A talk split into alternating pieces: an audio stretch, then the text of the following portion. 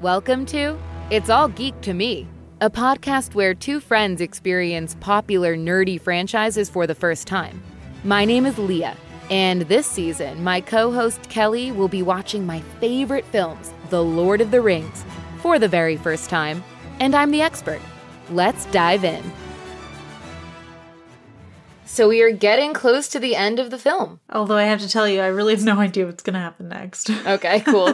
For starters, there's more travel. And just from a film perspective, I noticed at first it was just really silent and you just heard the sounds of their movement rather than like the score of the film, which I thought was just a really interesting thing. You know, if we didn't have that break in between, mm. I wonder how that would have felt yeah. in that moment, just kind of coming to terms with the fact that Gandalf is dead. So I, I thought that was really really well done. Beautiful landscapes, absolutely stunning. They go into the woods and Gimli says that there's an evil sorceress in this woods that's like an elf. Something about how nobody ever gets seen again once she ensnares them. And at the same time, she's actually whispering to Frodo and she's like, "Ringbearer, you bring evil into my forest." And Gimli is like bragging about how he's so sharp and quiet. And then he immediately just walks into a bunch of like arrows. Good comedic relief there from Gimli. So there's like a whole bunch of elves. They say that you're like in the house of the Lady of the Wood now. And Aragorn is like, "Oh, please, you have to help us." And then he's like, "Well, you can't leave now. You have to come back to see the lady." So they lead them to the lady. There's this stunning tree castle, which at this point I was just really appreciating the setting. But I also thought it was actually kind of funny that as they're walking up this tree stump, suddenly it's nighttime. I think it might just be the cover of trees. I'm not sure. Or she's making them wait. This lady's gotta have a big entrance. It's a very long staircase. This like magical couple comes out. I don't know if they're related. Well, he must not be that important because they said the Lady of the Wood. So yeah, she's definitely the leader of that realm. I know the guy that greeted them. His name is Haldir. The guy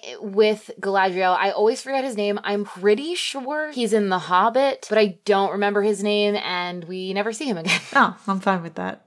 Didn't really care about him, but he was like, "Yeah, I want to talk to Gandalf." And then everyone looks really sad. And then the Lady of the Wood is like, "Oh, he's dead." And then she like starts going on about how like they could fail. And Boromir starts making weird faces. Like he looks like he's in pain. And I love something she said here. I think it was something like, "All hope is not lost as long as the company is true." They pan to Sam when they say that. Because at first they were showing Boromir being in pain and crazy. And then when the company is true, True, going to Sam to say that Sam is the good one and maybe Boromir is the one who's off the path a little bit. Totally agree. Then they get their lodgings for the night. She's letting them sleep over. Slumber and party. They're having a little treehouse sleepover. Yeah, very cute. So Legolas is still feeling a little sad. He hears them doing their lament song and he doesn't want to translate it because he's hurting. Yeah. I thought that was a sad little moment there. So then Boromir starts talking to Aragorn and he's like, "Yeah, that lady was like talking in my head and she was talking about my dad." Then he starts like confessing that his dad is kind of failing and people are losing trust in him. And then he started like talking really wistfully about this white city with this sparkling white tower and how he like looks forward to being called back home. And he said something that I thought was really weird. Something about how their paths are going to find their way back there. They're going to be celebrating the lords of Gondor coming back. I wrote this down as well. I'm glad that you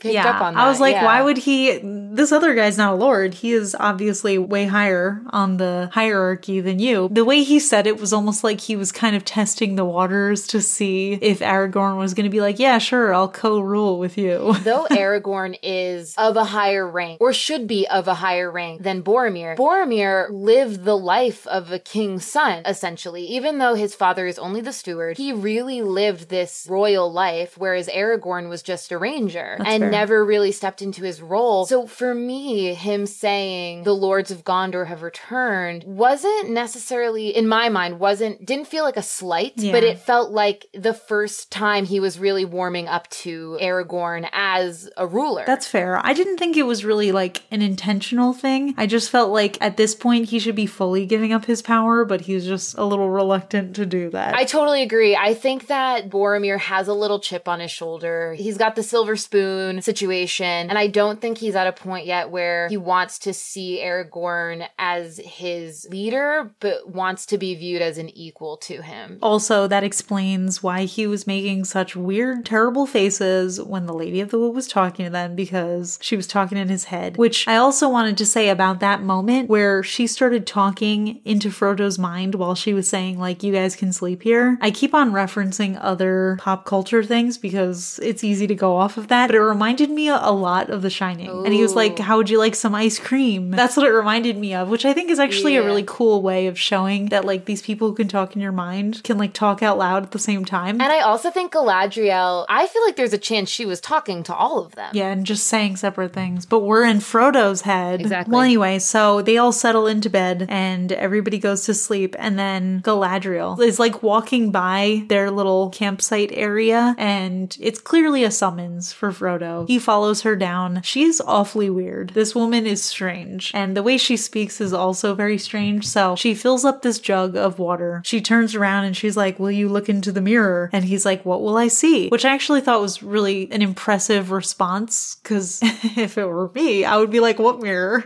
What are you talking about? She just continues being a weirdo, and she says something that's also a meme that I've seen that's like, things that have not yet passed and things that will come to pass, mm-hmm. and whatever that whole little speech is that she says that I recognized from Reddit. She's basically saying you're going to see the past, present, and the future. Yeah, yeah, just in a really weird way, which is typical because she's a weirdo. Then she pours the water into this basin. Again, something that J K. Rowling must have been very inspired by. Oh, J K. Because... So he agrees to look in. He looks in and he sees his whole crew, like they're all kind of looking at him. And then he sees the Shire. Oh wait, before I say all of this, I just wanted to make a quick note that Frodo's hairy feet, that one little shot of him walking down the steps and he had those hairy feet. I was really grossed out by that. Yeah. Why did they have to show how hairy they were? I don't know. I have a fun fact about those hairy feet though. It wasn't him. I want to say it was Dominic Monaghan, who plays Merry, stepped on a nail and it didn't go through his foot because of how thick those prosthetics were. I've seen that they were barefoot this whole time so far, but that was like a clo- a gratuitous close-up shot of how hairy they were. And that was just, yeah. that was a lot for me. That's hilarious. It kind of brought Frodo down a notch in terms of hotness. Yep. I See, I, I don't have a problem with it. It was just a weird shot. I feel like we got a shot of her feet too. She was barefoot too, which I also thought was weird. Does Peter Jackson have a foot fetish?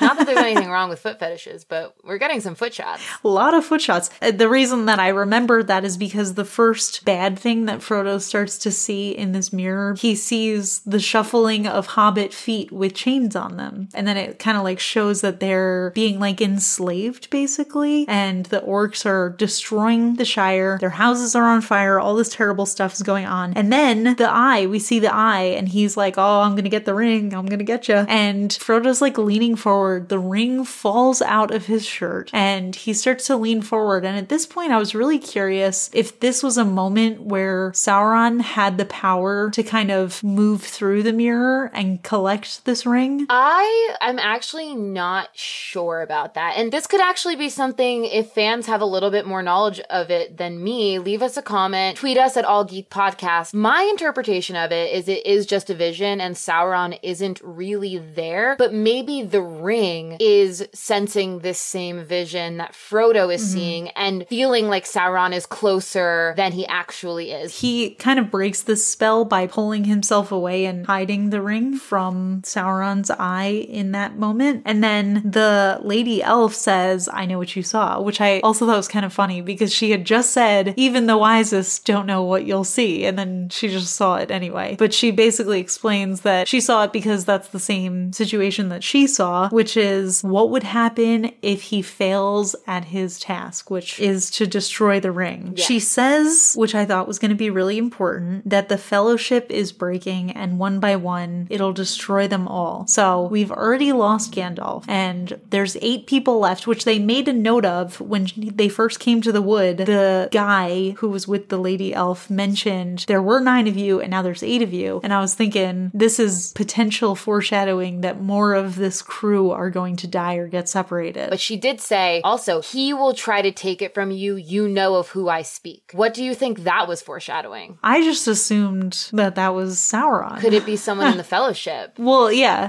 Thinking about it now, especially in the context of the Fellowship breaking apart, I guess it makes sense that Boromir would try to take it as well, because, you know, he already kind of lamented that his kingdom is kind of falling and his steward father is failing. So it makes sense. I mean, that's kind of what I predicted would happen. I kind of lost sight of that prediction since that episode that we talked about it, but he has the capacity and the potential to betray people, and he is, is he the only human of the group? I think he is. Aragorn is a human as well, but he is a human of a different race. This we learn in the extended edition of The Two Towers, but Aragorn is actually eighty-eight years old. He has an extended lifespan. He aged well. Yeah, he looks amazing. But for some reason, he seems to be a lot less susceptible to the ring, and maybe it's because he doesn't want power. I mean, his birthright is power, but right. He doesn't want that, so why would he want this very powerful ring? And I also think he grew up with the knowledge that his heir failed man by being weak. Yeah. And so he has really lived with this guilt throughout his entire life of, it's in my blood. Whereas Boromir doesn't necessarily have that baggage on him. And I think because of that, he's become more susceptible right. to the evil power. Sort of in the same way that Bilbo was. Like, Bilbo was a good person who maybe could have succumbed to the darkness of the ring just out of pure ignorance of it. And I think that, yeah. yeah, Boromir is dealing with that same sort of moral conflict. Although I would argue that Boromir is a lot less ignorant of it yeah. because he knows of its power right. and he knows how devastating it could be. And he seems to think that it should be used as a power tool to turn the tides of this war, which is a little messed up. So yeah, I do think he definitely has the capacity for betrayal, but we'll see if he actually does or if it's just something that is a possibility. Yeah. Then some very weird stuff happens because for some reason, Frodo's like, you can have this ring if you want it, which I thought was a bizarre thing to just randomly offer. Yeah, I agree. And then it got weirder because then this woman starts going off and she's like, I do want it. All this crazy stuff starts happening. She's talking about what would happen if she had the power of the ring. It's a super creepy moment where she's like laughing maniacally and talking about how yeah. she'll be like devastating and beautiful and people will fear their love for her or something. it, it was a lot and it was very bizarre. And then she just like stops and she's like, oh, I passed the test. And I was like, what just happened? That was so weird. I mean, I, it definitely proves that the ring can influence even the best of people, which I assume that she's probably one of the very good people because she is not only dressed in all white, but she is literally glowing this white magical power, so. And not only that, but she's been there since the beginning. So the beginning of the film, that was her voiceover. And oh. she was one of the elves that got the elven ring of power. So she has been around from the, the get-go with Elrond. Like her right. Elrond and Gandalf are like old homies from like three thousand years ago. So yeah. she's been here through the fall of Sauron, through the fall of man and all of yeah. this. I don't know why Frodo offered her the ring. I have no idea because if she had taken it, it would be crazy. That would be a whole separate trilogy. Yeah. I think for her though, she needed to really allow herself to imagine what it would be like to have the ring in order to prove to herself that she could stay strong and not take it. Because it was the same thing with Gandalf. When he's offering the ring to Gandalf and he says, please don't offer this to me. Yeah. It would be devastating in my hands. It's the same thing with her. If she had the ring, she is far too powerful to be trying to wield this thing. And she just needed to prove to herself that she could pass the test. And she did pass the test. She passed the test. And she will remain Galadriel. Yeah. And she said something about going out west. And I was like, okay, you're going to California? I don't know. Yeah, she's leaving. She's going to go be a hippie in California. She looks like she could be. So that's fine. But yeah, so then Frodo kind of admits that he is just not comfortable doing this alone. And he's really stressing out about it. He's very afraid. He, I think he actually straight up says, I'm afraid. Uh, which I assume is probably why he was like, hey, do you want to take this ring